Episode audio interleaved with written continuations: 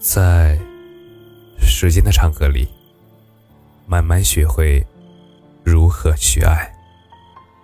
大家晚上好，我是深夜治愈师，则是每晚一文伴你入眠。懂你的人，才配得上你的余生。前段时间有个很热门的话题，我们终其一生，究竟选择什么样的另一半？有人说，生活已经很难了，要找一个能够给我带来温柔的人。有人说，爱情到最后总会归于柴米油盐，要找一个能够一起生活的人。长大后的我们，开始逐渐明白，原来喜不喜欢、合不合适、在不在一起，是三件事情。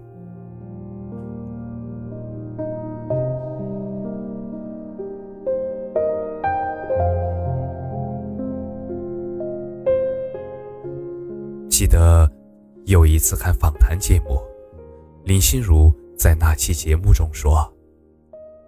父母离婚的原因，是爸爸往妈妈的兰花盆里弹烟灰。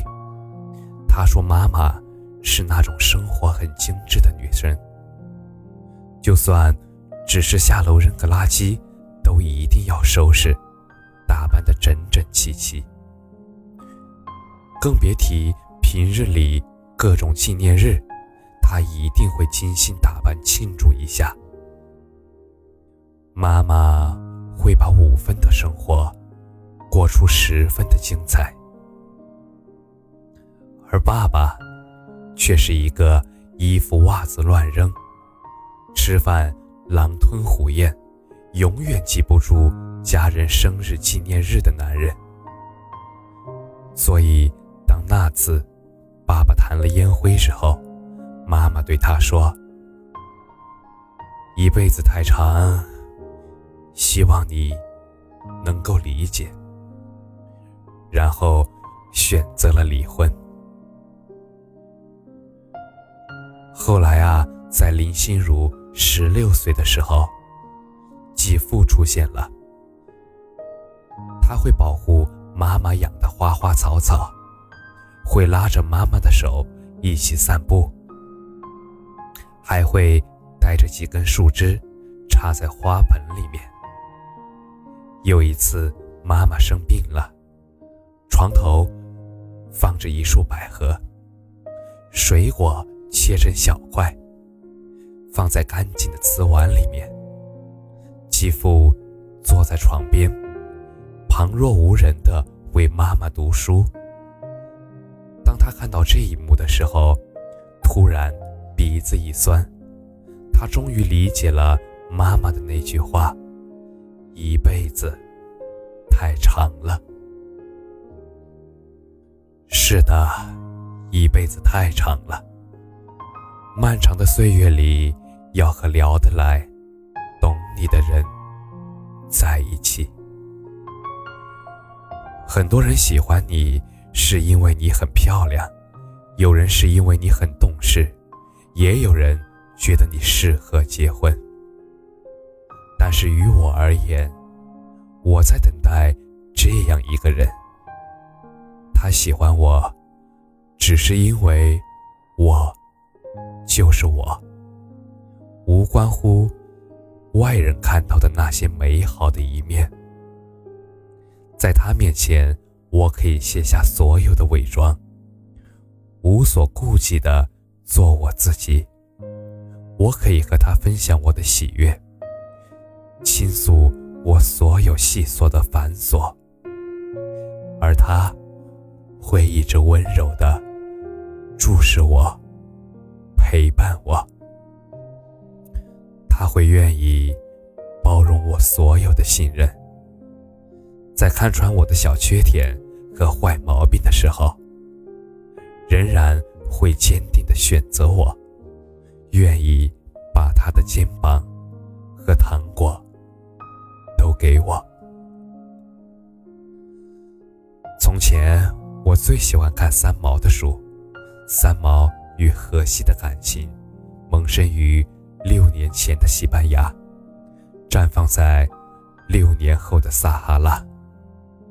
三毛一生所追求的便是自由的灵魂和身边的爱人，而撒哈拉与荷西的出现，成全了三毛对完美爱人的向往。最爱荷西和三毛之间的一段对话。荷西问三毛说：“你要一个赚多少钱的丈夫？”三毛说：“看不顺眼的话，千万富翁也不嫁；看得中意，亿万富翁也嫁。”荷西说：“说来说去。”你总是想嫁有钱的，也有例外的时候嘛。三毛叹了口气说：“如果是跟我呢？”荷西自然的问。三毛说：“那只要吃得饱，钱够用就行了。”荷西思索了一会儿，又说：“你吃的多吗？”三毛十分小心地说：“不多，不多，以后我还可以少吃一点。”就像廖一梅所说：“人这一生，遇到爱，遇到性，都不稀罕，稀罕的是遇到了姐。”我们的生命中会出现很多个人，而最后你选择愿意共度余生的，一定要是那个懂你的人。书中看到尼采的一句话，就是：“婚姻生活的其余的一切都是短暂的，在一起的大部分时光都是在对话之中度过的。”渴望聊天，不过是渴望灵魂能够被彼此了解。生命中最孤独的事，不是孤独终老，而是与那些让你感到孤独的人一起终老。而最孤独的事，无非就是你身边的人。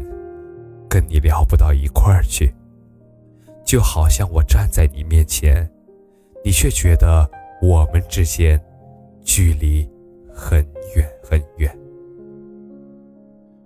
深以为然。无论是亲人、爱人，还是好友，最舒服的关系就是聊得来。两个人在一起，性格可以磨合，物质。可以一起努力争取，但是聊不来的感情，真的会让人很累吧？和三观不合的人在一起，会感觉永远也走不进他的内心。你和他说大海真美，他说不知道死了多少人。你和他说每天坚持阅读，他说。你浪费时间，你喜欢旅游，记录生活。他说你不顾家，他总是会在你兴致盎然的时候，一盆冷水浇灭你的热情。在你看来是顺理成章的时候，在对方的眼里就变成了不可思议。他理解不了你，还总是试图去改变你，自然相处起来会非常的累。一段感情最糟糕的，大概就是无话可说。和聊不来的人在一起，越热闹，越孤独。愿我们。都能遇见这样一个人，在他面前，你说话不用反复斟酌，做事不用小心翼翼。我想把我的关心、吵闹和胡搅蛮缠都给你。有你在，我可以毫无忌惮的做自己，开心就笑。难过就哭，两个人之间不必费力的去试探，不会有敏感的禁忌，永远都有聊不完的话题。世界上最好的默契，大概就是你懂他的言外之意，他懂你的欲言又止。终有一天，会有这么一个人出现，手捧星辰，跨越山海，只为你而来。总之，岁月漫长，而你值得期待。感谢你的收听。